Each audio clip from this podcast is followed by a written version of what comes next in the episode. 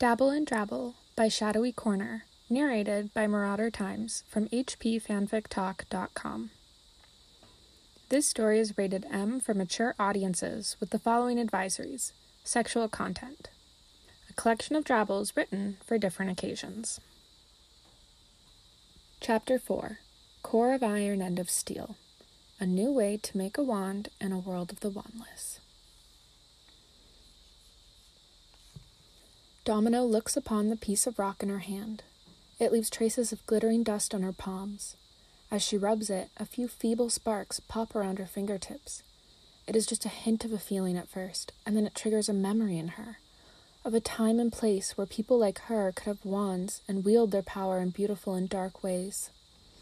Her wrist aches for that flick, to feel the power surge on through. That is evidence enough that she's found it, another clump of magical iron ore. She puts it into her backpack with the rest. Wand lore was as good as dead after the mud disease. There was never that many wand makers to begin with, and the remaining were lost. Unicorns, dragons, and the already rare phoenixes have disappeared, leaving this world of ugliness behind. Almost all magical creatures have, and rightly so. They have been sacrificing pieces of themselves that we never deserved for long enough. Yet, besides the magical feather or hair or heartstring, wands have always been made out of wood because that's what unfolds and harnesses the magic within. Wood is a piece of earth, and earth is full of magic. It always has been and will be, even after a disaster that has left many without power. The soil beneath our feet, no matter how deep, is ancient. London, with its rivers and underground tunnels, has been soaking up history for millennia, turning and processing it into magic itself. All you need is a little resourcefulness, Domino thinks to herself as she shoulders her backpack and turns on the muggle torch to light up the dank smelling and vast underground tunnel. The tracks are overgrown with moss, and pale roots crawl up the wet walls. To the side of the tunnel lies a skeleton of an underground carriage, rusted through. This place may not look magical, but it is built into an ancient ground, and the power seeps through here more potently. Domino's forays deep into the earth allow her to harvest the soil and long forgotten ores of iron and copper and zinc that are imbued with magic soaking through the city's heart now that many wizards and witches have been left powerless. Where there's power, it always has to flow somewhere. Magic is like a river, it needs a sea. After Domino collects what she can in the tunnel, she crawls up through a marked manhole, backpack full of rocks and bags of earth. She walks home, carefully watching every movement over her shoulder. The city is empty and dead, as usual, but magical wards have been set up by Zabini's cronies, watching for forbidden movement, always ready to catch more fish into their net. Domino is used to dodging them by now, and she has her own path that will lead her home undetected. She can see some ghosts floating through the streets and muttering to themselves. Largely, they don't notice her. They are held hostage by a madness that shackles them to this earth. She walks slow and quiet through the rows of abandoned car wrecks in the road, grasses claiming them, sprouting from cracks in the road. She vanishes in the shadowed streets where the light doesn't reach. Soon she is in her hiding place, a little basement flat that is comfortably furnished, littered with muggle books and records and empty canvas, a relic of some muggle artist that has vanished in the fray like so many others. In the back garden, there is a small forge Domino has built over the years.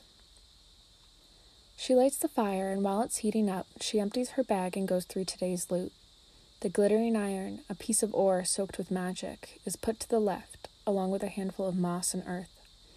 She goes to her working cabinet and opens a drawer full of small objects garnets, variously shaped hairpins, little trinkets she scavenged all over the city, pieces of jewelry covered with dust and rust, but in the mess and tangle of everything she finds what she's looking for the bullet that nearly killed her, aimed at her by a muggle man. She thinks of his face briefly, and she doesn't have it in her to be angry anymore, cannot blame him any longer. He was only trying to survive like the rest of us. She picks up the bullet, and the skin under her collarbone, right under the Deathly Hallows tattoo, prickles. That's where she was shot. That's how she nearly died in a time when death was everywhere. The fire is hot, and Domino melts the ore. The air smells of magic, and the hairs on her back stand up. She adds the bullet that once bit into her blood and bone. That part is important. It's the most important ingredient. Once the ore is melted into molten fire, Domino pours it into the casting pot where the short metal bar comes to life.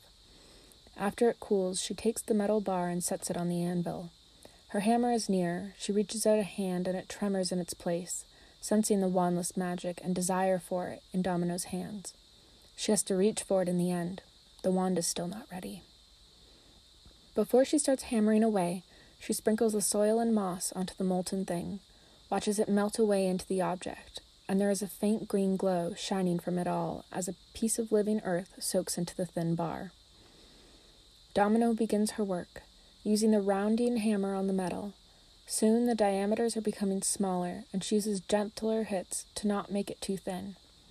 With each new hit, the metal bar changes, and in Domino's eyes is now a sweet recognition of an object lost to her, traded in for life years ago.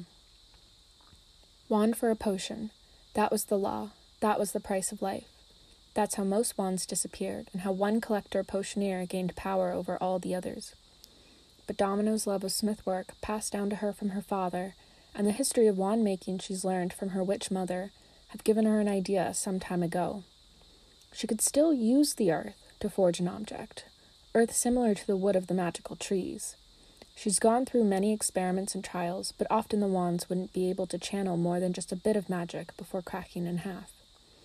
Domino soon realized that even though she had discovered the magical properties of ores found deep within London City, it wasn't enough just like wandwood was never enough to construct a perfect wand. The wand needed a core. She read what she could in books she had traded most of her living for.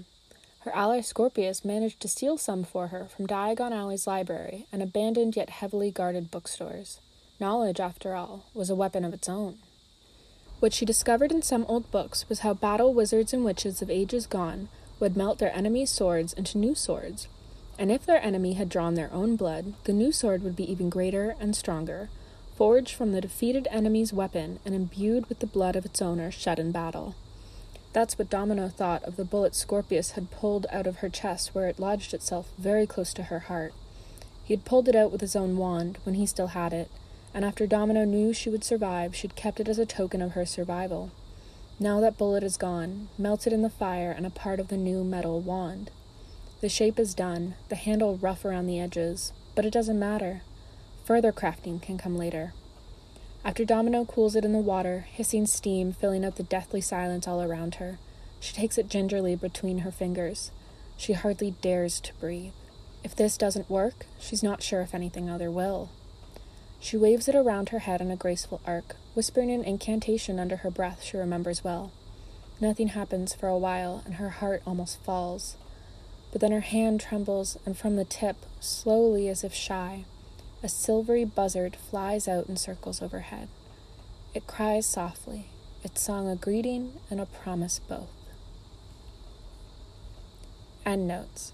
This was written for the Sandcastles game on the forums for House Cup 2020. Castle features Smithy, in which a story about Wandlore was to be written.